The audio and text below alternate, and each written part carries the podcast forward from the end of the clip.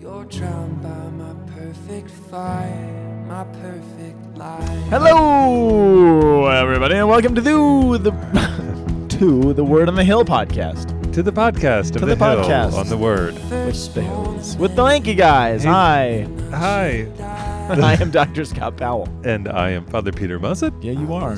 It is a, a mournful time of year here because the students have all left, people have graduated, and it's always transitions are always hard for me. Really? I don't know if they are for you. I, I struggle with transitions. I like routine. And Yeah. so it's the end of the school year is always a, a little bit of a time of mourning for me. Dude, this is the thing. This is what happens is that like I'm like I get so tired by the end of the school year that I'm like, "Oh, can this please stop?" yeah. I'm like I'm like this work is so hard. yeah.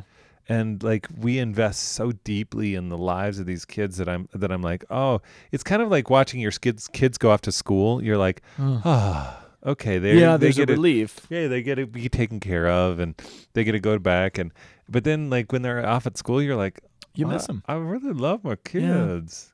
So like I really love them, and so like I, I the truth is is that I was really looking forward to them to go, and now that they're gone, I'm like super sad. Yeah, yeah, it's it's it's a real. That's that's very honest. Yeah.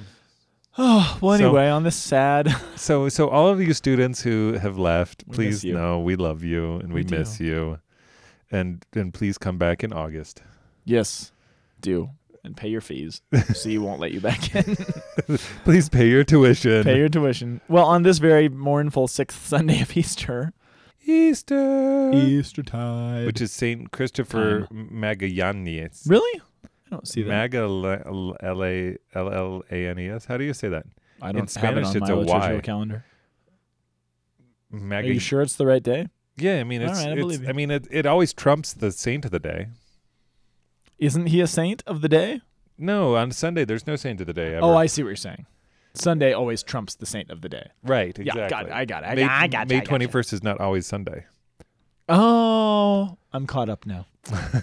Either way, on my website it doesn't show his name. Yeah, that's because your website is fallacious. Oh, what up, USCCB? I knew that I was saying I know, that. I know. Our it's not first, first reading today is from Acts of the Apostles, Uh huh. chapter 8, Yeah. verses 5 to 8 Yep. and 14 to 17. Did you Yeah. read the intermediary verses? I sure did. Did you? no. Simon the magician, oh, the Simon Magus, dude. mm-hmm. Dude, which we that- can talk about a little bit. What a It's- maggot. well played. All right, our responsorial psalm is Psalm 66, verses 1 through 3, 4 through 5, 6 through 7, 16, and 20. And the response itself is coming from verse 1. Dude, uh, can I um, tell you that, like, I'm confused. You're the pastor, so you can tell me anything you want. Let all the earth cry out to God with joy. And then the, the first line is shout joyfully to God, all the earth. I'm like, dude, I, can we just not do it the same way? Uh, I don't have an answer to that. There's no answer to that. That's why I'm confused. yeah, that is frustrating. Our second reading. I see your is- frustration, and I raise you a First Peter. I was gonna give this one. Yeah, it's yours. Okay, First Peter.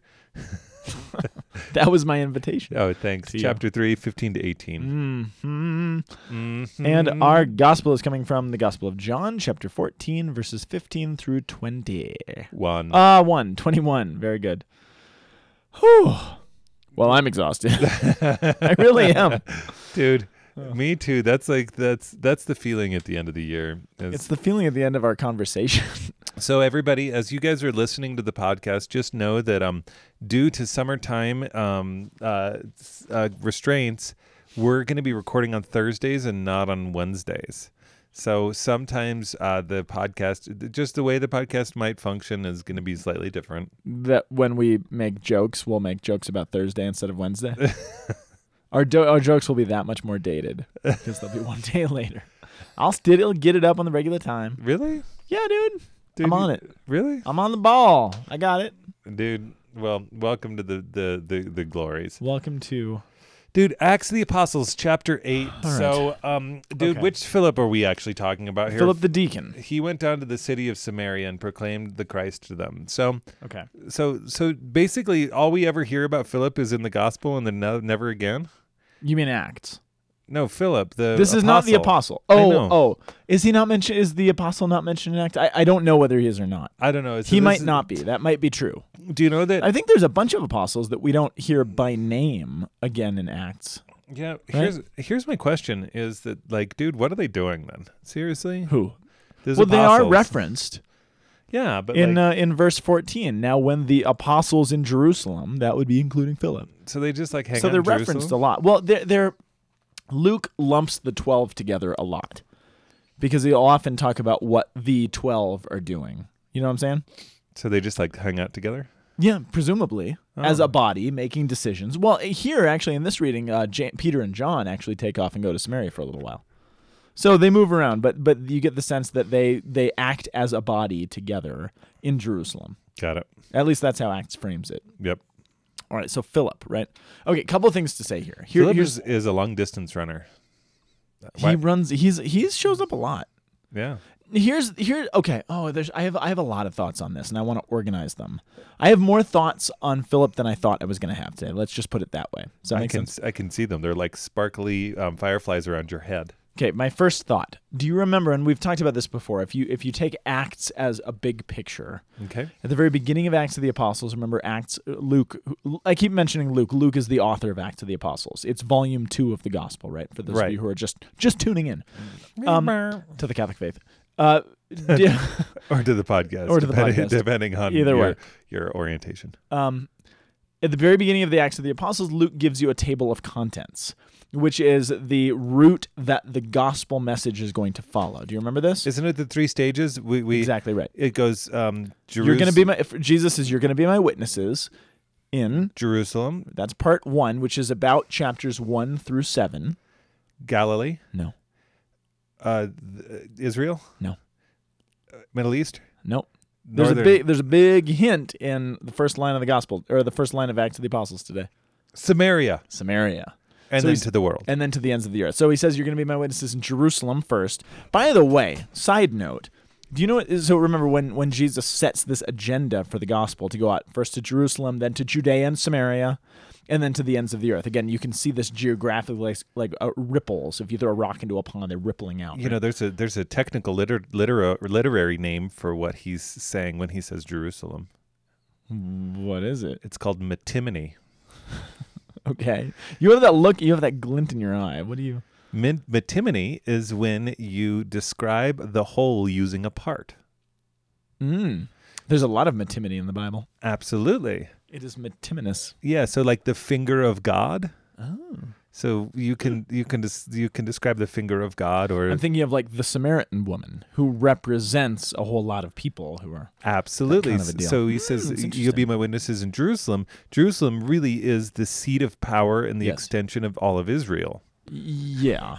I mean, and so so it, it's Yeah. it's an expression of of the of the whole of Israel, but Well, but bo- contained within Jerusalem. Uh, both of those things are true, though. There's also the literal, very literal, they are in Jerusalem for that part of it. Right. That also repre- It's both and, though. You know right. That's why. So, like, there really is a Samaritan woman at the well, but that woman really does also represent a greater amount of people than she. right. Yeah, that's a, that's a, I, I think that's a fantastic insight. Thanks. Um, oh, oh, but I, I was just going to mention um, when Jesus says you're going to be my witnesses. Do you remember what the Greek word for witness is? Martyrion. Yeah, so he literally says you're going to be my martyrs in Jerusalem and Judea and Samaria and out to the ends of the earth. So when he sets the agenda for what the gospel is going to do, eh, there's an ominous note that floats over it. This is what it's going to look like in a very real sense. And most of them, the apostles will, with the exception of John, will die physical deaths. They'll actually be martyred. But the whole life of ministry is one of martyrdom. It's one of self, dying to oneself for the sake of the gospel, all these things. And that's an insight into what's going on this week in Acts of the Apostles. So when it says Philip, Ah, excuse me, Philip went, why, I got the coffee cough. The cough. Okay. So Philip went down to Samaria. This is the moment that the table of contents shifts, right? This is the moment of movement from Jerusalem out to Judea and Samaria.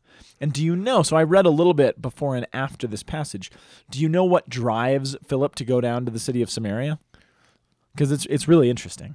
Is and it this is a principle that you know very well. Is it a chariot? Do you see what I did right I, there? you know, I do see what you did. Yeah, I don't know what the principle is. Can I just read the verse right before it? Nope. Come on, man. Okay. Um, a couple of verses before it. This is the very beginning of chapter 8. It says, On that day, a great persecution arose against the church in Jerusalem, and they were all scattered throughout the region of Judea and Samaria, except the apostles who stayed there, like we said, right? Uh, devout men buried Stephen. So, Stephen, the first martyr, was just martyred prior to this. And they made a great lamentation over him. But Saul laid waste over the church, and he entered house after house, and he dragged off men and women, and he committed them to prison. And it says, Now those who were scattered because of this persecution went about preaching the word. Philip, then we pick it up, went down to Samaria. And I think that's a really important point that we, we miss if we don't know the context. Well, why is Philip going down to Samaria? He's going down to Samaria because the church in Jerusalem is being persecuted, largely at the hands of Saul, who will become Paul, who will become the greatest apostle to the church, right? But the impetus for the God, uh, you know, when Jesus sets out this agenda early on in Acts of the Apostles, he doesn't tell you the way in which that agenda is going to be carried out. And surprisingly enough, it's carried out because of persecution. And so, in, in a certain sense, it's persecution, not in a certain sense, in a very real sense. It's persecution that is the means by which the gospel is spread to the ends of the earth. Because I think if it had been up to them, they would have been perfectly happy just staying put in Jerusalem and things Right. were comfortable. Remember, we've been talking the last few weeks. This church is growing. There's thousands of people. It's thriving. It's it. You know, Luke is describing it as Plato's ideal republic, the city, all these things. Things are great, but then things turn south. Saul shows up. There's a lot of persecution. People are being put to death, and everyone has to run. But it's that act, it's that moment that is what allows the gospel to begin to spread. Right. But here's the thing about it. What was Philip? Who is Philip? We talked about him last week. We just talked about him a second ago. Who is he? Philip um, is a Greek guy who um, got ordained as a deacon to provide stuff for some uh, Hellenists who were being neglected. Absolutely right. That you gave the exact answer I was looking for. Right. Not to put on my professorial hat, but, but Yeah. it sound condescending. But he's a deacon whose job it was to care for the poor. Right? There are these widows that were being neglected, so they chose these Greek deacons to care for them. What am I trying to say here? Um, when we are faithful to God's will, when we say yes to Him, He will usually surprise us in what our vocation actually is. He was ordained, he was given a very specific job go and care for these widows.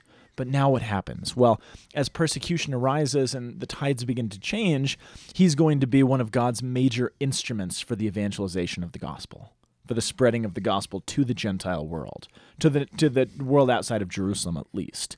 Which is just if you Philip is one of the best known of the deacons. He's probably the best known of the early deacons. Stephen probably is be- better than him, but he's martyred pretty early on after he's ordained, right? Yeah, I mean, and he preaches hard. He does. And then Philip is going to go on and preach to this Ethiopian eunuch. I think that shows up next week. Philip does a lot. But if you remember, oh, he was hired. hired is the wrong term, but you know what I mean? Ordained. He was ordained to go and care for these poor widows. That's his job. That's what he does. But there's this understanding that once you open yourself up to God's will, he's going to surprise you. He might be down in hmm. Samaria thinking, well, I didn't sign up for this. I signed up to care for the widows. But now I'm in the middle of Samaria with you know, doing signs and wonders and performing miracles and having throngs of people being baptized at my hands. I was just chosen to go work at the soup kitchen and feed the feed the widows some soup. You know what I mean? Yeah. I, I've been struck by that. That his openness to God's will means that the tide is always going to change. We're, God is always going to surprise us. And those of us, we were talking about this earlier today, those of us who work in ministry, the nature of ministry is that we're always going to be surprised at what we're asked to do. You know what I mean? Yeah, And the nature of, you know, I've got my job and I've got my job description. I've got, this is what I do at St. Thomas Aquinas. But from day to day, that's always going to change because God's always going to call us to new things. And I'm always going to find myself doing something that's unexpected. You know what I mean? So are you. You're like, okay, I'm the priest. My job is to go and say daily mass and mass on Sundays, and I'll hear confessions. That's it. You know, my job, I'm the theologian. I teach some classes and I meet with people and answer questions. I don't always expect to be playing ultimate frisbee with sisters on fair and field in the middle of the day. You know, you're Yeah. like, whoa, what am I doing here? And now I'm in this conversation with this person because I was in this place and oh my gosh, this isn't what I was thought I'd be doing today at all. But that's the nature of how ministry works. And in a certain sense, there's a little martyria in that, right? Right. This is what it means to be witness, to die to our own expectations of what we're supposed to be doing. Hmm. Because when we say yes to God, He's going to lead you to unexpected, usually really difficult, but often really beautiful places, right? Right. This is what Philip signed up for. Uh, auspiciously, he's like, Oh, I'm going to feed the widows. But he said yes to God. You are ordained, and now get ready for the wild ride. Oh, persecution came. Saul's in town. I get to run off to Samaria because I've been chased off. Oh, I'm in Samaria. People need to hear the gospel. They're being baptized. The world is exploding at the hands of Philip. And I mean, imagine being either one of the apostles or somebody, you know, one of the other deacons or whoever it is, and like, wait, Philip, he was just the guy that was going to work in the soup kitchen. And now he's baptizing all of these people in the city of Samaria, of all places. And you're, I, I, I just wonder about that. Like, are people bitter about that? Are they surprised by that? Are they jealous of that? I, I'm fascinated by the story of Philip. You know what I mean? I don't mean to, to, to put too fine a point on it, but it's fascinating because not only is he baptizing people, he's dry, he's performing exorcisms. The deacon is performing exorcisms. And he's healing crippled people and he's bringing life back to people. And, and there was great joy and rejoicing. It's very fascinating to me, right? It's funny. Uh, I, I was just thinking to myself, like, what if I had written the job descriptions for the deacons and then I ended up with Philip? You very well could have. Yeah, I mean, it's it's just this weird thing to where you say, like, I hired you for one thing, bro, Yeah. and then like, but but then but then the truth of it is, in my soul, it's like when you look and you see somebody who's working and then they become start becoming creative Yeah. and they actually start engaging in a deeper capacity reg- like recognizing that the, the hunger of the soul is something much more than just food can satisfy Yeah. and being able to be present to that i like there's something really powerful and glorious in that Absolutely. where I, I, i'm going like wow that's really good And, and this is a great example of, you know, by their fruits you shall know them. I mean, that's the thing. You see the goodness because you see the fruit of what's happening. Right. And there, there's a, and that's a very real thing to, of discernment. But, you know, we, we mentioned the part that this gospel or that the uh, act skips over is that down in the city where Philip is, there's this guy named Simon, Simon Magus, Simon the magician, who is apparently kind of preaching things about the Lord, but he's doing these weird magic tricks and probably making a lot of money off of it. You know, he's he, he seems a pretty sinister kind of a guy he seems But- cynical cynical, sinister, maybe a little bit of both. He's- but there's something. he probably did use his left hand but this is a guy who's. hey, come on, my son's a lefty. dude you know that He can that- throw better with his left hand at six years old than I could ever throw with my right hand. wow that's really intense Maybe pathetic of me. Anyway, um, Uh, yeah, the- but- but yeah, I'm I'm, not. I'm not sure if that speaks Yeah, maybe more about you than your son. but there's something about the fact that this Simon guy, who's probably a shyster, who's who's you know probably uh, manipulating people with these so-called magic tricks, he is struck by what Philip is doing, and his magic, quote unquote, is silenced by the mighty works of God. We don't have a God whose mo is just performing miracles, and everyone will believe if you do enough cool things, right? Jesus gets very mad at that in John's gospel, but yet the mighty works of God are enough to silence the voices of the world. That's the message of Simon the magician. And eventually, remember, he wants to buy off Philip. He's like, "If I pay you enough money, will you give me some of your magic?" trick?" But the the fact that he's he's kind of brought to his knees by what God is actually doing, it's, Dude. it's striking to me. Who's that one really creepy magician on TV? Um, David Blaine. oh, I don't like David Blaine. I hope he's not listening. Yeah, yeah, he probably listens to this You know podcast. what? I don't care. But this is the this is the funny thing is it's like I just imagine the magician in there kind of being like like David Oh. Blaine. Do you remember Arrested Development? Did you ever watch that show? I never did. oh my gosh, there's one of the one of the people on the show is a magician, and it's really fun. but but like I just imagine him like like having this other guy come into town and he's like, dude, you're ruining my You're gig. ruining dude." my gig. Yeah, that's exactly. but what then but then he's like pays attention and like this is the thing is is is what is magic ultimately but the hidden i mean even even if it's just a trick you mm, you have just set us up for the next part of acts so well Thank you. Because the next part of Acts, did you read it? Because it, it should frustrate people if you read it carefully. Like uh, past what we read, uh, I mean, like in the reading I- today. In the reading itself. Yeah, yeah, I- Let's. Did you get frustrated? Maybe you didn't because you understand the ecclesial reality that's going on here. But let me read it to you and let me see how it sits with all of you listening out there. okay. So Simon the magician, he's moved. Philip's doing all this stuff. It's amazing. People are all this stuff's going on. Things are great. I did read it, by the way. No, I know you did. I know you did. But you might also be used to this. You've heard it a million times. I know. Now, when the apostles, when the 12 up in Jerusalem, heard that even Samaria, and now when you hear that, remember how much the Jews hated the Samaritans and vice versa. Absolutely. They heard the Samaritans, of all people, had accepted the word of God. They sent Peter and John. They're like, we got to send the Pope. We got to send the Pope and John. We got to send the Pope and his best bishop down there to deal with this. Not to deal with it, but to, well, we'll get there. in a second. Engage it. Let's go. Yeah, engage it. That's a better way to put it. We got to send Peter and John, who went down and prayed for them that they might receive the Holy Spirit, for it had not yet fallen upon any of them. Catch the next line? But Bec- they because they had only been baptized But in the then- name of the Lord Jesus. but we know that the Spirit comes in baptism in a partial but incomplete way. So what the heck is going on? Then they laid hands on them and they received the Holy Spirit. What on earth? Do you know? Do you know the ecclesial reality that's going on here? Because it it it took me a little bit to be like, wait, wait, what is? And then I remember that I'd studied this before. This is I don't know. well, you you actually articulated it, which is what's funny about it. So you do deep deeply know what this is. This is one of the places that the church looks to explain what confirmation is. Yes. And so uh, there's a little bit of a misnomer here. It's not that they didn't receive the. Here's how the church reads this. Our Protestant friends would disagree with us on this. But how the church reads this, it's not saying they didn't receive the Holy Spirit at all, because we know the nature of baptism confers the Holy Spirit.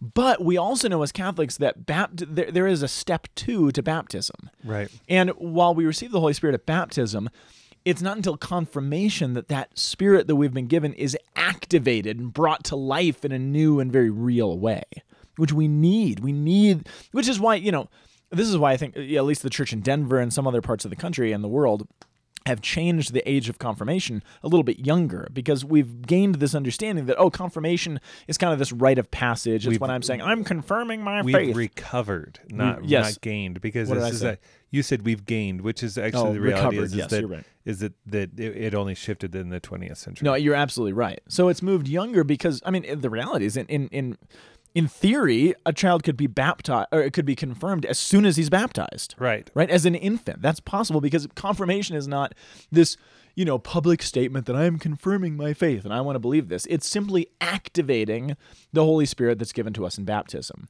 And so what's happening here? Well, Philip, who's a deacon, goes and baptizes all of these people in Samaria. But Philip cannot unlock the gift of the Holy Spirit in confirmation. What does it take to do that? It takes the bishops. So who comes down from Jerusalem? Bishops need to come from Jerusalem. The Pope and John, so that they can lay hands upon these people, which has always been the sign of confirmation for the Catholics. They lay hands, and it activates the Holy Spirit in a new way that wasn't um, that wasn't activated before. Does that make sense? Absolutely. So it, it's it, it, for Catholics, this is one of those moments where you're like, oh, for me, when I first understood what was going on here, it was the first time I was like, oh, I understand confirmation now. Right. I never got it before. Right. I get this connected to Pentecost somehow and all this stuff, but this passage was like, oh, that's what we believe. Yeah, no, no, the Holy Spirit is there in baptism, but they needed the apostles to come and lay hands to bring it to life in their hearts and their minds and their bodies in a new way, which is very beautiful. So, so Philip, as a deacon, is given this vocation, this role, this job that he never dreamed he was going to have, but he still needs to be united to the greater church in order to do what God intends to do. I don't know. It's this this great ecclesial moment where you see the pieces of the body of Christ working together to make the to make things go forward. I love it. yeah. It's such an ecclesially rich passage. I totally agree. It was funny because I, I know that uh, Father Matt Hartley at one point he'd gotten um he got entangled up with a, a very specific Protestant sect that um, believed that you were not a member unless the Holy Spirit had like descended upon you, and so they so they would they the, in the baptism in the name of Jesus. So you like it was in the name of Jesus alone, not Father, Son, Holy Spirit Oh, that's and it was like that's it, no good. It was like taking passages like this and then like and then like Oh, seeing like the eh, like like totally extending them to like this totally weird place where it's like Oh, no you can say baptism they'd only have been baptized in the name of the lord jesus which means that we can extend that by saying the lord jesus we have metonymy. Yeah. It's using a part to describe the whole of, of baptism because we always have to remember that parchment was expensive That's seriously you, you write anything down in this age and it was it was costly. Yes. even through the middle ages like they, they would ab- abbreviate most words. Yeah, absolutely. i mean we call it paleography which is like where you take abbreviated latin words and then extend them out so that you call them it's transliteration. Yeah, and then you it's like shorthand. yeah it's shorthand. And so you always have to remember that like when when you any way you can like reduce something down Absolutely. to write it so so that what what happens though is we get this beautiful expression of the church which leads Yeah. us um, to the earth crying out with joy Yeah, and and I think it's it's um, important that this is the psalm that we have this week because again, this is the moment. Here's how I'm connecting this.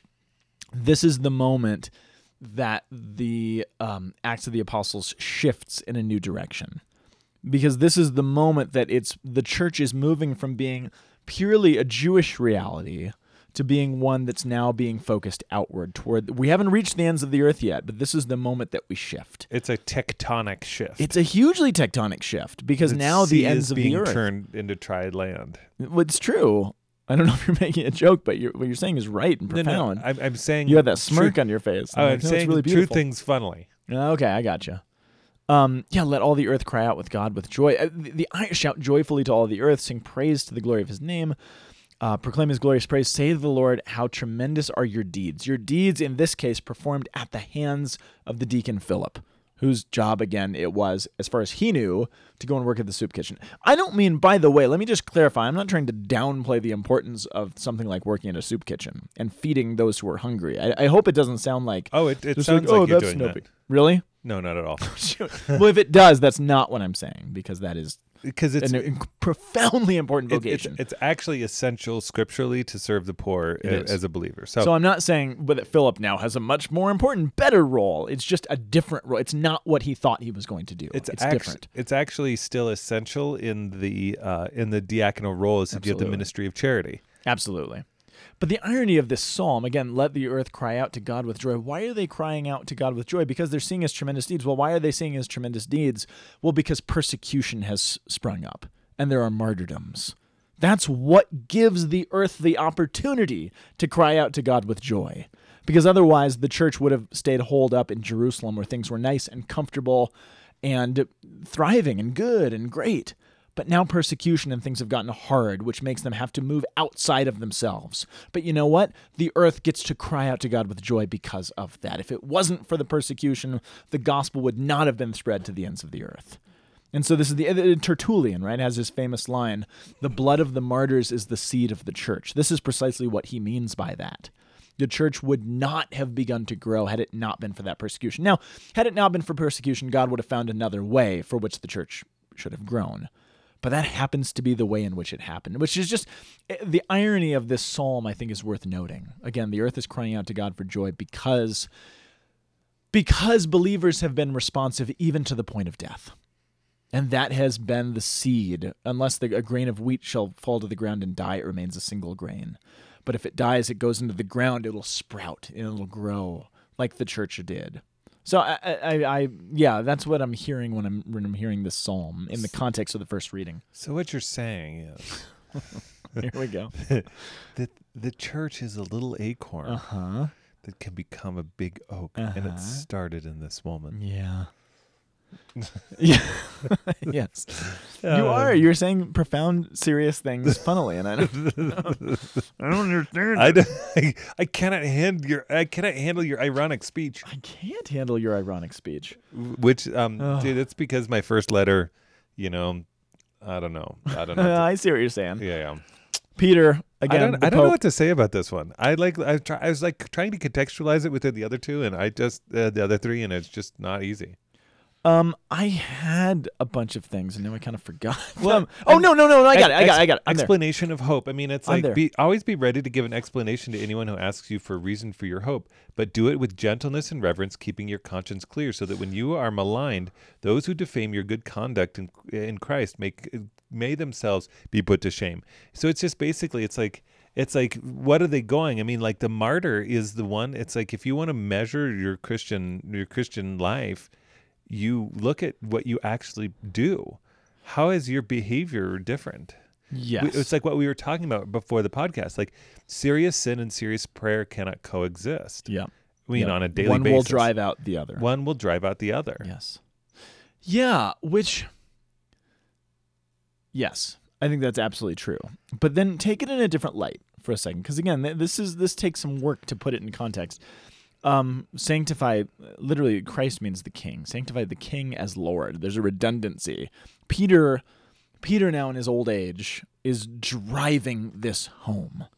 Always be ready for this. Dude, Now- I, I was thinking about, about that idea in the ordination, right? Because Okay. when you when you kneel before the bishop, which just say, happened here in the archdiocese Yeah, a couple days ago. eight new priests, baby. Baby priest. And um, uh, what what the what you do is you kneel in front of the bishop, and the bishop asks you, "Do you promise respect and obedience?" Mm. So, like, if you're talking about king and lord, like you don't call Mm. somebody my lord Yeah. unless you're you're actually interested. Like like unless you're you're. I mean, you can do it out of You can do it at up yeah, yeah, yeah. and and and out of out of you know whatever. Yeah. But the reality is is that y- you call somebody that's my lord like Yeah. like the, the, that's that's the respect portion Yes. even though you always have to be obedient to the king. Ah, because he's the king. He's the king, But you don't have to respect You the king. don't have to or res- you don't. You have to be obedient, but you don't. Oh, that's. Ooh, that's a good insight. I mean, because like really, how much of uh, how many times in our lives do we go and, and our relationship to authority has no respect to it? right. We say, you know, There's an obedience yeah, in a certain I, am going to listen to my boss, but my really my boss is just Michael from The Office. My boss isn't. Dude, that's my deepest fear in life is that No. I'm actually just Michael from The Office. Have you heard that line that if you if you don't know a Michael from The Office, that means you probably are? Oh, Have you heard that before? no. No, okay, so so so with that, which I love that insight, what I keep wanting to do is put it back to Philip. Okay, so what does this have to do? Take it back to Philip. This is what the church wants ringing in our head from the beginning of the liturgy of the word. Okay, so what does this have to do with Philip? Always be ready. The, the word, by the way, always be ready to give an explanation. The word in Greek is a defense. So this is a legal term. apology. Be ready to defend yourself. Uh, I don't think it's apologia, but it, it, it might be apologia. But be ready to defend yourself, to give a reason for your hope and well, these things. So, what is Philip doing? Well, when Philip is ordained as a deacon, he is doing exactly what you said those baby priests did on Saturday, right? He's pledging his obedience to those apostles, but not just the apostles, but Jesus himself. Right. His obedience and his respect to the apostles and to Jesus. Well, to Jesus and the apostles, right? Let me put that in correct order. Well, what does that mean? Well, in his case, it means being driven down to Samaria to work a bunch of miracles, to perform exorcisms, and to baptize a whole throng of people. And I bet that there were people like, wait a second, you're just a deacon. How, who, where did you get the right to do all this stuff? Mm. Guess what? That's Philip's moment to give a defense. Because I am obedient and I'm respecting my king and my lord. That is Philip's defense. I'm thinking of all of the way, you know, we, we, we want to be like, oh, well, the coworker, you know, asks you, what are you doing on Sunday? Oh, I go to church. Why do you go to church? Yes, that is giving a reason for our faith. That That's one level. Right. But there's also the Philip level. We're like, wait, what are you doing?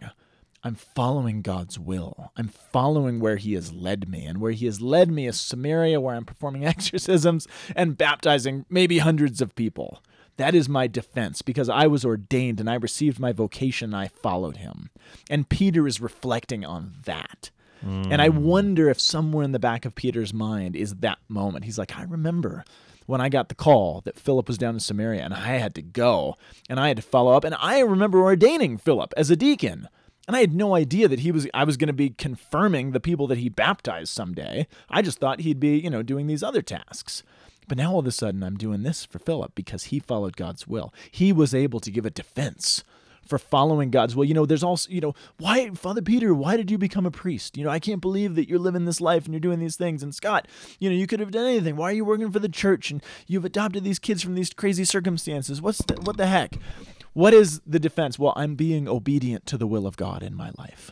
This is why my life looks the way that it does and not a different way I like the because I'm being obedient. yeah, and I like the line that says, "Because hey, guess what? It's better to suffer for doing good than for doing evil," which Right. is means that there's only one You're option. suffer one way or the other. Yeah, you know, rich and poor, everybody got to suffer. Mm. Like, like uh, that was Stan Fortuna. We were just talking about him the other day. And what's the result going to be? Well, those who are maligning you are eventually going to be put to shame. Not because you're a jerk about it.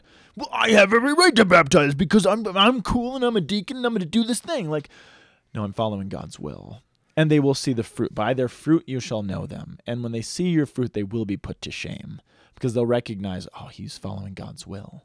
And that has been made clear in the fruit of his life, one way or the other.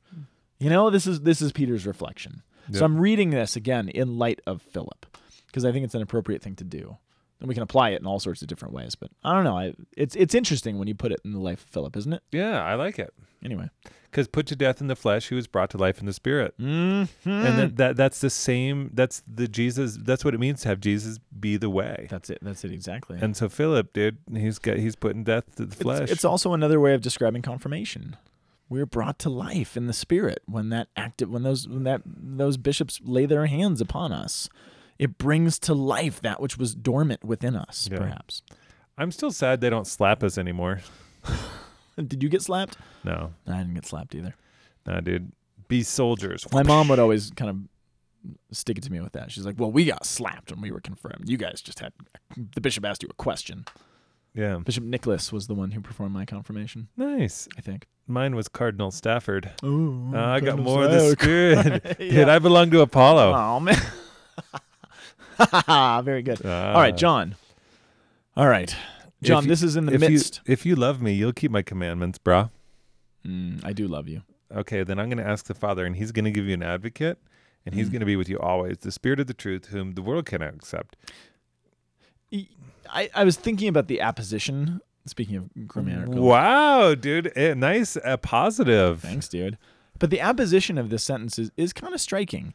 I will ask the Father, he will give you another advocate. Uh, the, the word there in Greek is parakaleo. We've talked about parakaleo, I'm sure. Yeah, I It's the- love that word. Oh, it's the best. Do you The know what? Do you remember what it means literally? It's where we get the term the paraclete. To one know- who walk with, isn't it? to walk beside. Ah, yeah. So he says, "I'm gonna I'm gonna go to my Father, and I'm gonna send you one who will literally walk beside you, because you won't see me anymore." But one will walk beside you, the advocate, the parakaleo, who will be with you always, literally walking next to you. The spirit of apposition means the, the second phrase uh, explains the first. So this advocate who will be with you always is the spirit of truth, whom the world will not accept. What is the world not accepting? The, the world is not not accepting us. The world doesn't reject us or our faith or our beliefs. They actually are rejecting the Holy Spirit, which is activated within us when we are rejected for the sake of our faith, which Jesus is reminding us no, it's not about you. You do your job, you be obedient, you be faithful. And the world's going to beat up me, and they're going to beat up my servant, and they're going to beat up the advocate that I send, and you're going to reap some of the repercussions of that. But it's about me, it's not about you. You be faithful, you do the job, and I'm going to bear fruit in your life if you do that. It's not about the world. Don't be afraid of them. And I, I think on a real level, what Jesus is reminding his apostles, who he's speaking to at this moment, not to be afraid of the world. The world won't accept you, but it's because they don't accept me. It's because it's deeper than that. And when you feel rejected and beat up, it's not because the world hates you, it's because they hate me. And I sent you. And you're on the right team. And you're in good company. So it's okay. Don't worry. Don't be afraid. Because I bet Pete, I bet uh, Philip was terrified when he was running from Saul, who was going door to door, at Acts, persecuting and killing. He's like, I got to get out of here. And he goes to Samaria and he's like, Oh, I'm here for a reason. I got to be doing something. I bet there was a lot of fear in that decision to go down there, though. Mm. I don't know. I don't know. There's there's a lot here though.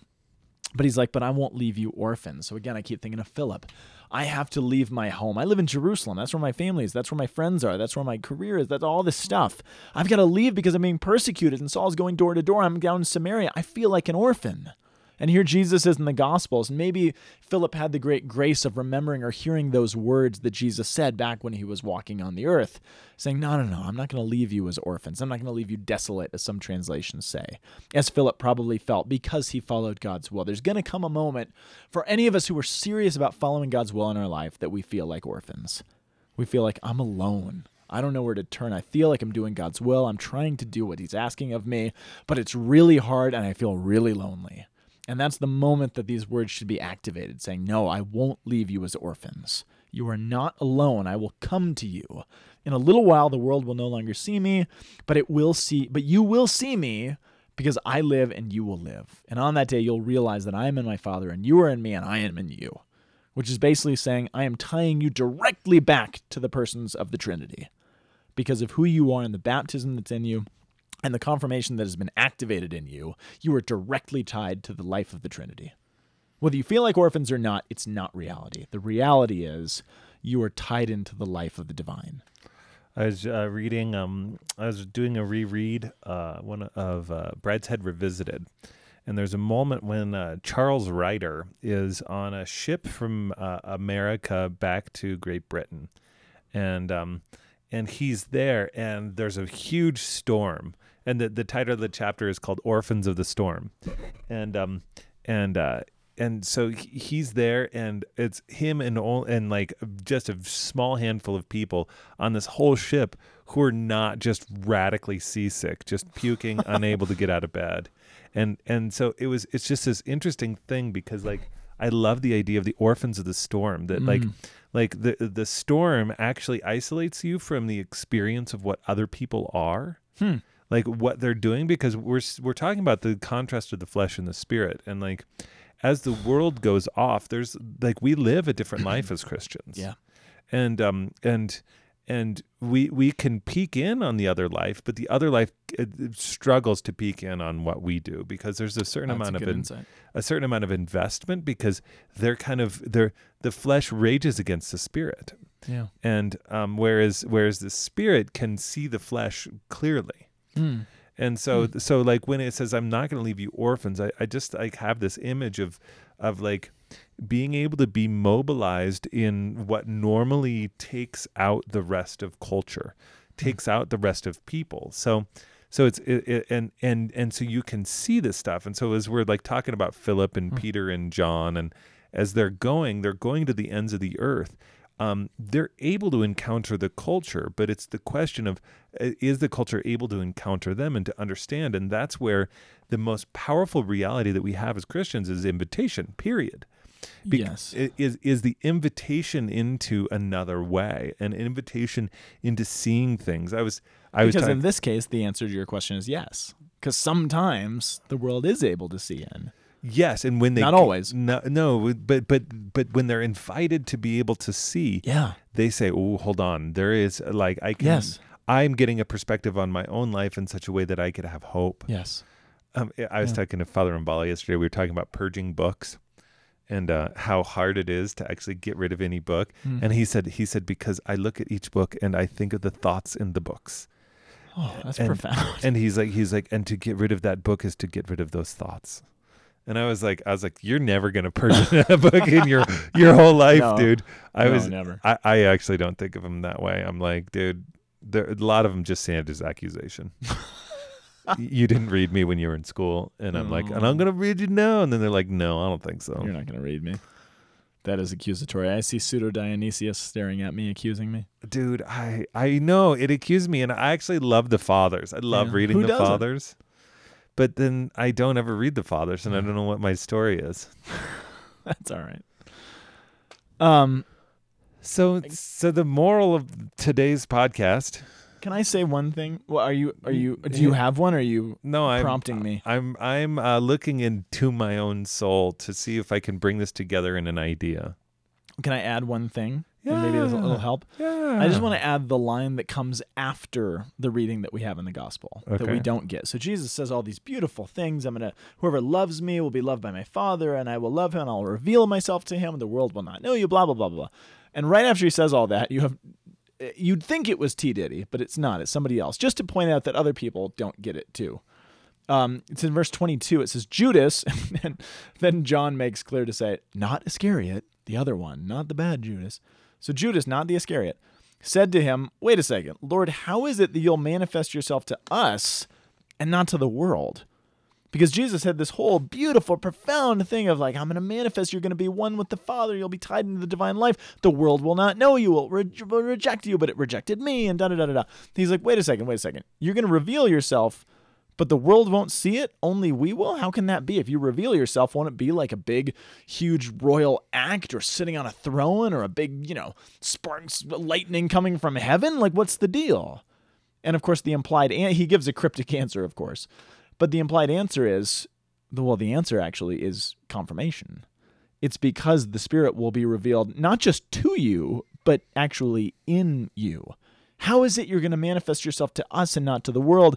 Oh, it's because I'm going to manifest myself physically inside of you, so that your job is to be manifest to the world, mm. to invite, as you said. It's not going to be a big, you know, flashing light or neon sign in the sky that only you can read and nobody else. Mm. The flashing neon light is literally inside of you. So if the world is to see the flashing neon light, it needs to see you first. So show up to the game, be obedient, and go where I send you, because the world needs that. Which is so this is interesting. I mean, our whole context today is the is the tectonic shift of acts in the church missionizing to go out. Yes. And so but what's interesting is in that mission you have somebody who's called to a specific mission, the deacon Philip, Yeah. but that in the midst of that, as the Holy Spirit has come upon him and, and has gifted him, he actually has to break away from this the typical understanding of what he's doing, which is probably a stress. He's like, dude, I, this wasn't. I bet in- it is. He's like, this is not in my job description right. to, to proclaim the word in this way. Yeah. Or he's super pumped. He was like, I thought I wasn't allowed to do this. Yeah, yeah. yeah, and so and so he has to make a break, Mm.